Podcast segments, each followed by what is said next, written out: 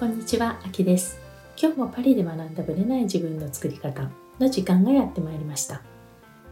にがつもとうとう後半に入ってきました、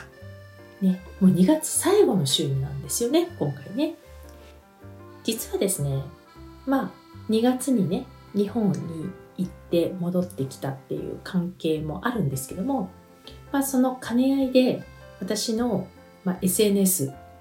とは言っても今のところ Facebook と Instagram だけなんですけども、プロフィール写真を買いました、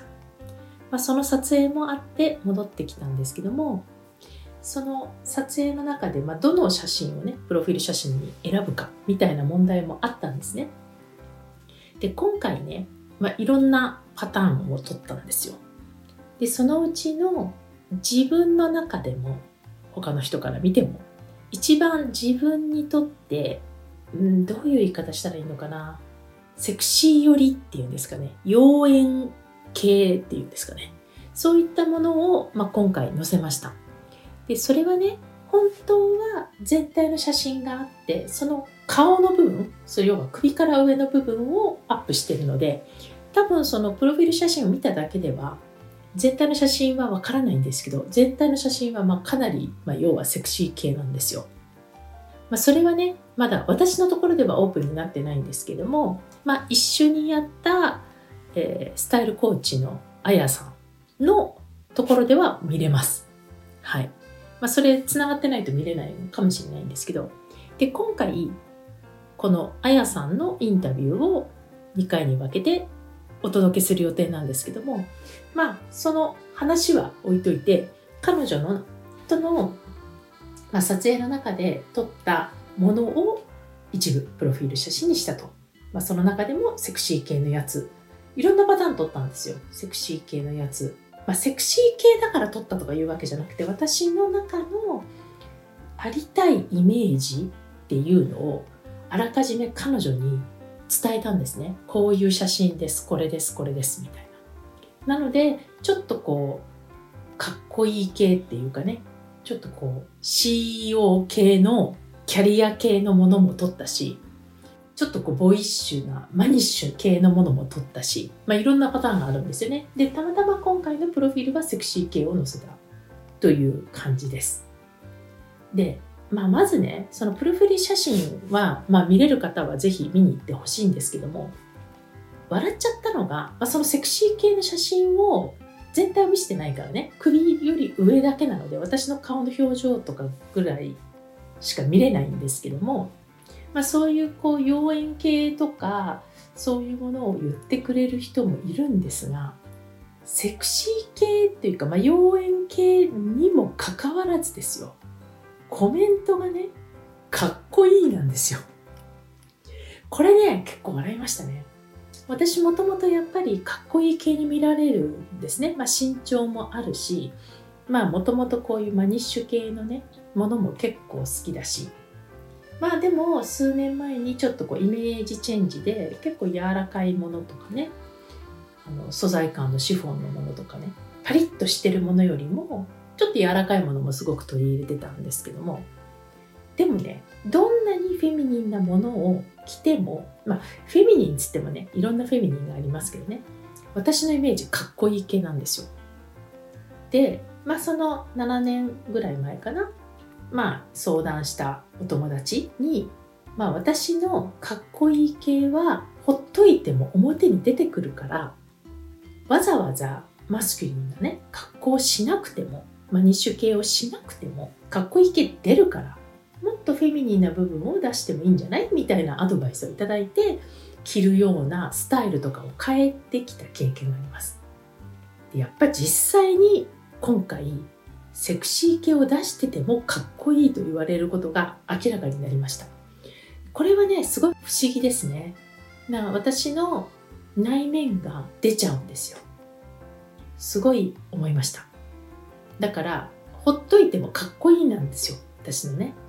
だってあんなセクシーな格好してなんでかっこいいって言われるんですかみたいな、なんかそういうイメージじゃないですか。そういう意味ではね、あ、やっぱり私の内面的なもの、マインドっていうのがやっぱほっといても表に出てしまうんだなというのは感じました。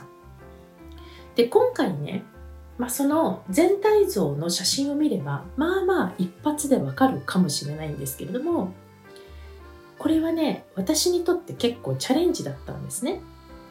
そのセク、まあ、セクシー系というか何のイメージを自分で持ってたかってことなんですよ。でいろんな写真をね、私こういう感じでやりたいやりたいっていろんな、まあ、写真を送ってたんですね。でその中に非常に私がこだわりの強いイメージがあるんですよ。でそれは何かっていうと、ある香水の シーエム なんですね。でその シーエム を見て、まあ、いろんなバージョンがあるんですけど、見た瞬間から私の中にスイッチが入って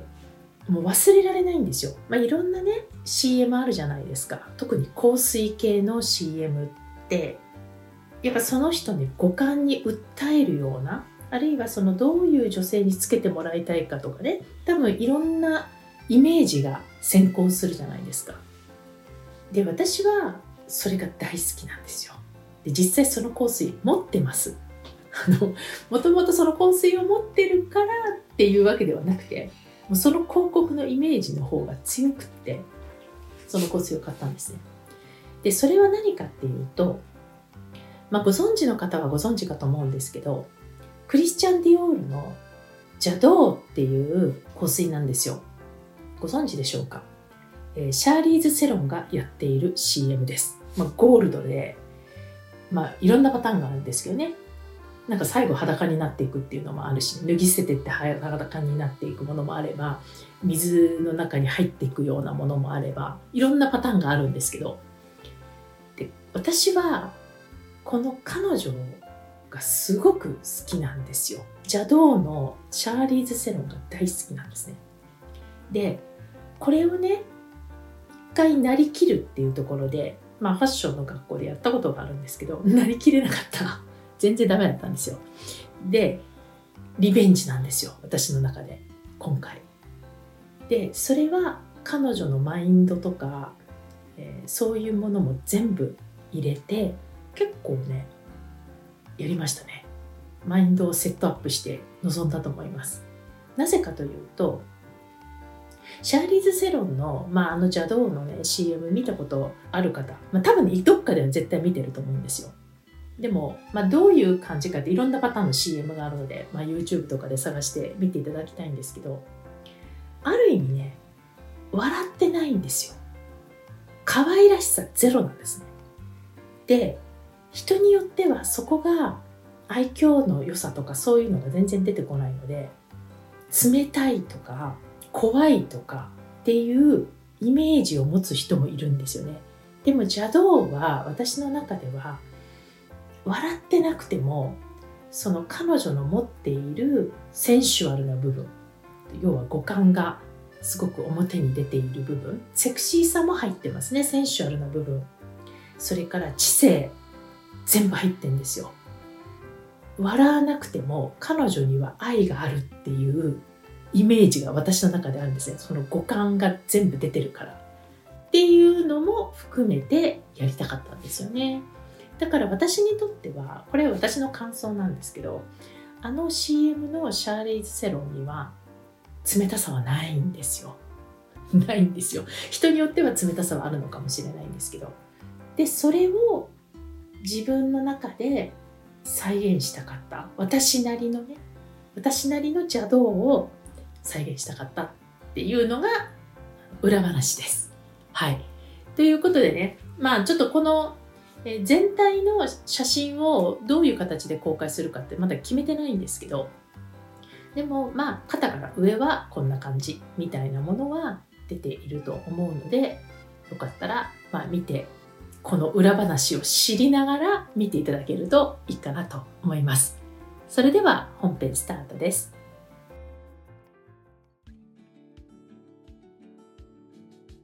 はい、本編です。えオープニングの方でも申し上げましたけれども、今日はスタイルコーチのあやじんさんをゲストにお招きしています。インタビューにかいに分けているんですけども、まあ、彼女のそのスタイルコーチの仕事今回ね、私は彼女にいろいろな面でお世話になったんですけれども、まあ、彼女の活動、もともとモデル、ゼロさいからモデルをやっていて、そこからモデル会社も経営して、で、今のスタイルコーチになる、まあ、その変遷の部分をお伝えしてるんですけど、その途中までのところを今日は聞いていただきたいと思います。こんにちは、あきです。今日は素敵なゲストの方に来ていただいています。スタイルコーチのあやじんさんです。あやさん、よろしくお願いします。よろしくお願いします。はい、えー、あやさんはスタイルコーチっていうね、あのことをやってらっしゃるんですけど、スタイルコーチって何って聞かれたらどう答えてますか？そうですね。私もなんか最初どんなラベルで、うん、みんなに分かりやすいラベルを探してた時にちょっとスタイルコーチが一番しっくりきたんですけど、普通にスタイルコーチって聞くと多分一般的にはあのイメージコンサルタントとかそういうものが浮かぶ、もしくはショッピング同行だけしてくれるスタイリストさんみたいな風に思われる時もあるんですけど、私の場合は生まれた時からモデルをしていて、にじゅうななで自分の所属モデル事務所を買い取ってモデル事務所を経営してたんですけど、そこでモデルになりたい子の写真やモデル移籍したい子たちから写真が来るときに、あのその送られてきた写真でその子があの、まあ、ダイヤに輝けるかどうかを見抜かなくてはいけなくて、で面接して所属を決めた子に関してはすぐにダイヤに磨き上げないことにはオーディションにも仕事にも呼ばれないので、そこで培った才能一瞬にしてあのなるべくその本人の良さを、うん、トータルでトランスフォーメーションするっていうのがそこで結構ベースができていたんだと思うんですけど、それを生かして今では、まあ、グローバルチェンジメーカー向けのトータルトランスフォーメーション、あのヘアメイクさんとかいろんな業界のトップにあのいろんなことをしてもらうんですけど、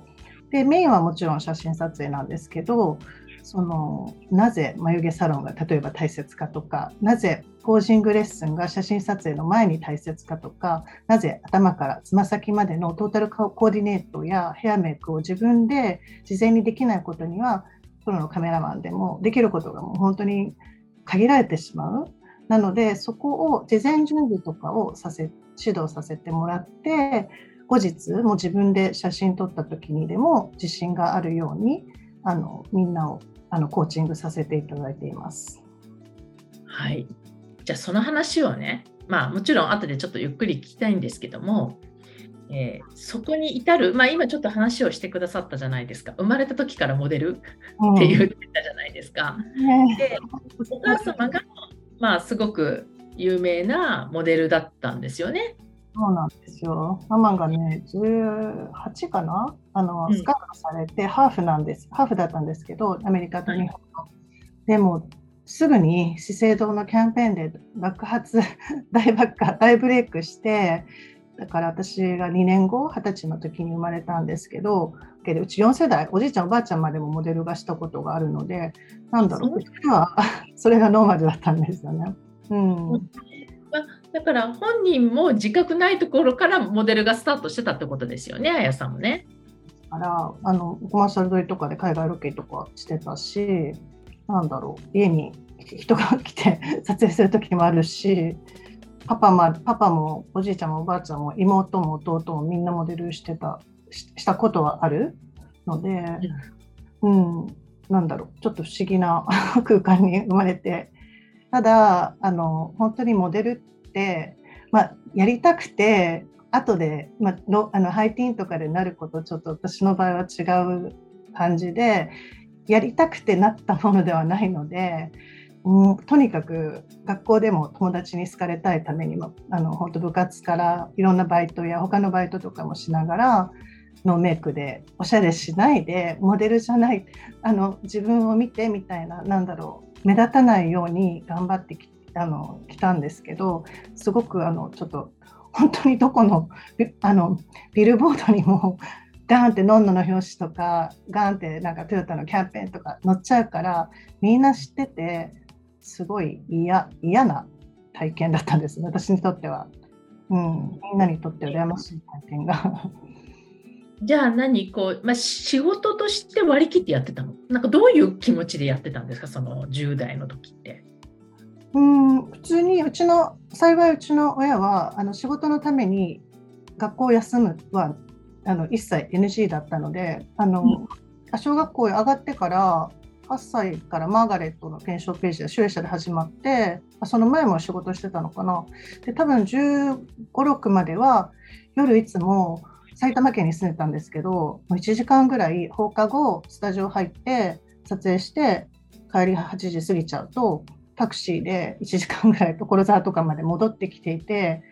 疲れ、疲れちゃってたのを覚えてるはたちの時かな、不眠症になったり、あとはあのすごく大きなスキンケアのね、資生堂のアベノウォーターっていうキャンペーンをやって、大きなお仕事だったので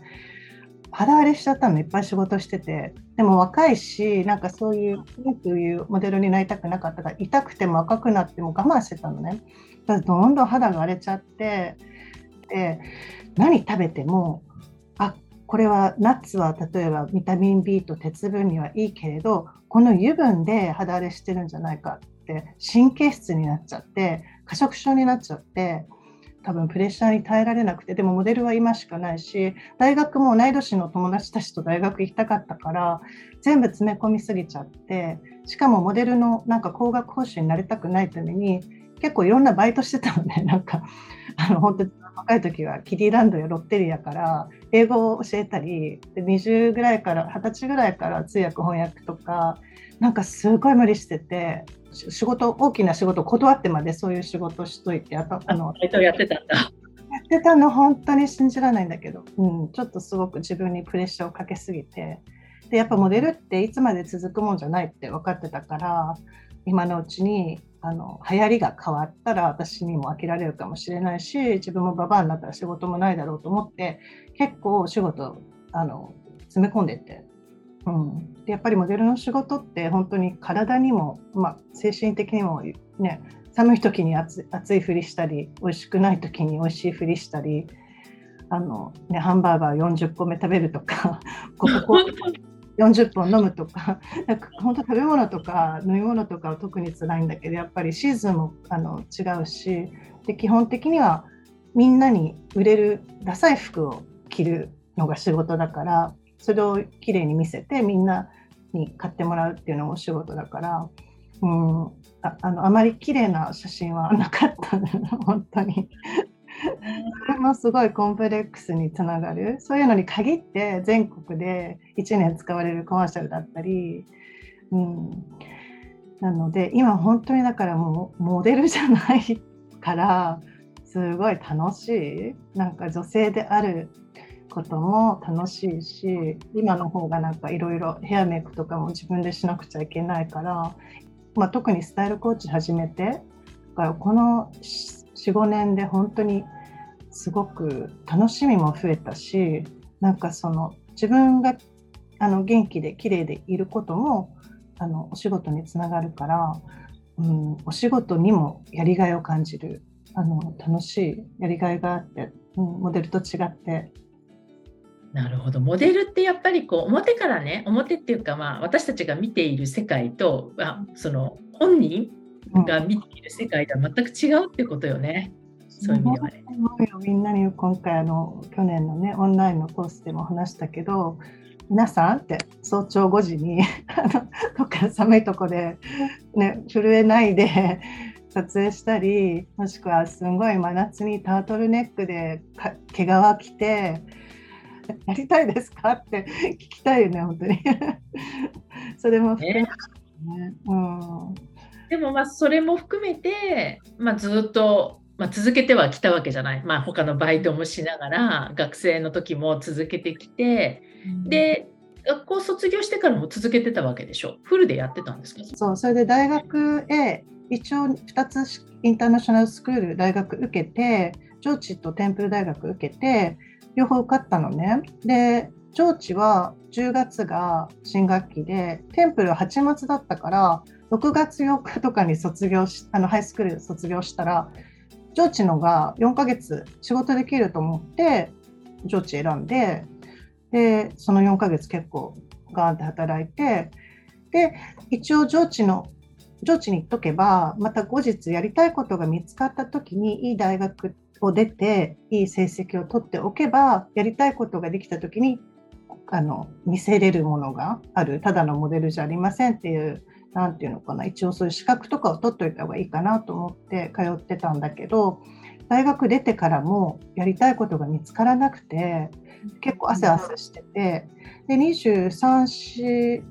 じゅうごになった時にモデル、外国人のモデル事務所やろうかなっていうちょっとアイデアがあって、当時のモデル事務所の社長にその話をしたら、彼女はちょっともうバブル崩壊した後でやる気なくしてたのね。で彼女に、あやあのうちでじゃあマネージャーとしてバイトしてみたらって言われて、それもいいか経験かなと思って時給はっぴゃくえんでにねん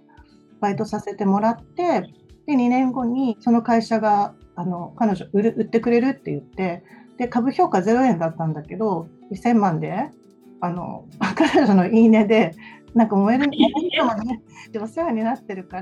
ら、よんひゃくまんの現金とろっぴゃくまんの彼女の負債のを請け負うっていう契約で、あのみんなにすごいあのストップされたんだけど、もうめんどくさいし失敗したら他のことやればいいやと思って買っちゃったの。そうしたらもちろん彼女社員とかもあのもちろんオフィスも全部引き取ったわけね。それにかげつぐらいで自転車操業になっちゃって、モデルをリタイアするために買ったんだけど、モデルに復活することになって、だからモデルっていう手段があ選択肢があったのはすごいラッキーなことだったんだけど、ものすごいやりにくくて、にじゅう代で元モデルでモデルしながらモデル事務所経営者みたいな、その時初めてあの本当に何だろう、世の中は全員いい人って思ってたんだけど、今までモデルだけの時は優しくしてくれていた人たちがなんかヤクザみたいになったり、もっとなんか安くしろとか、おま、お前があって私がもっと安くしろとか、モデルたちも安くしないと仕事あげないぞとか、名刺破れた、破られたり、本当にいろんなことがあって、でだんだんそれで強くなっていって、で後日父親を雇用してじゅうねん以上うちの社員でマネージメントも手伝ってくれて、私日本語がちょっと苦手だからあの結構会社手伝ってもらったりして、で社員も増やして、で最初私が会社買った時はもうあの前の事務所の社長は営業リストにごじゅうにん手書きのごじゅうにんしかいなかったんだけど、まあ、それを私はごせんにん以上にしたり、結構自分のアイディア、例えばコンポジットカードっていうあの、ね、あのモデルの名刺みたいなものがあって、そのこのモデルさんこういうふうに見えますけどこういうふうにもなれるんですよっていう証明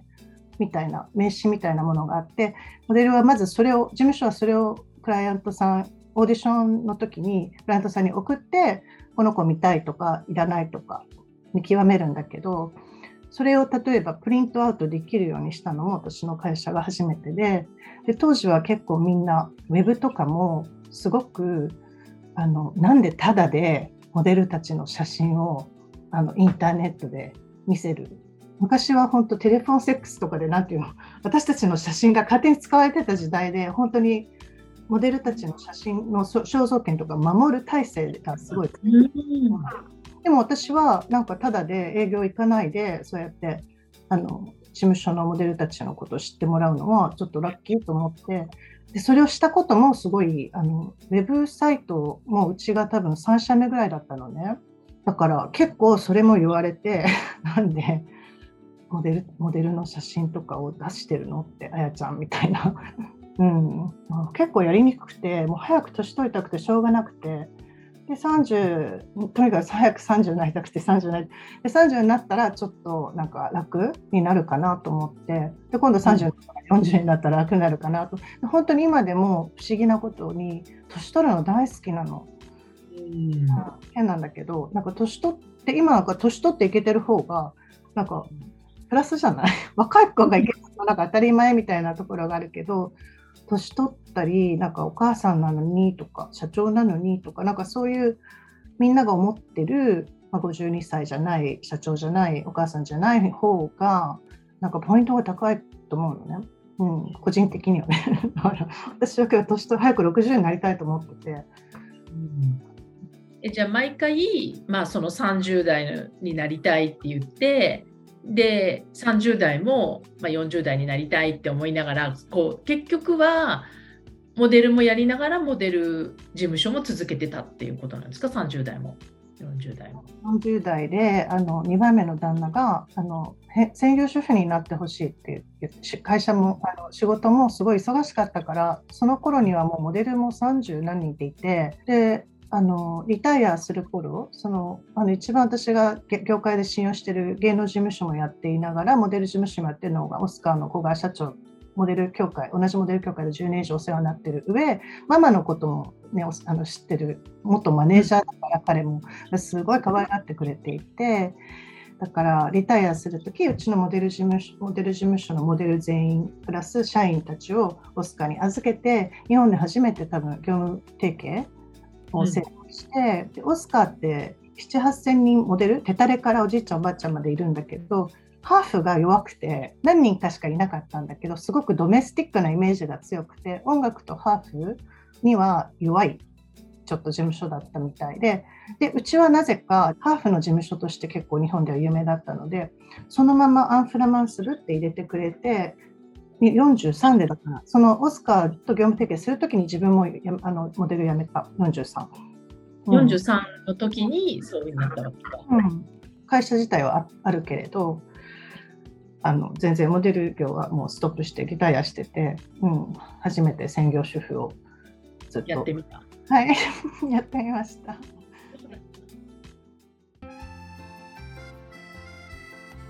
つも聞いてくださりありがとうございます。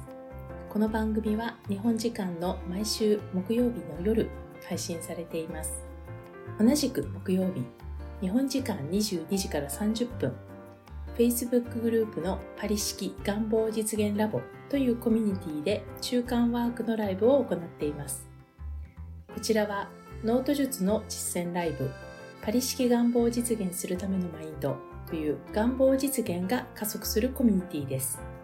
アーカイブでももちろんいいのですが、ライブで参加されるとより効果が高いとの声をいただいています。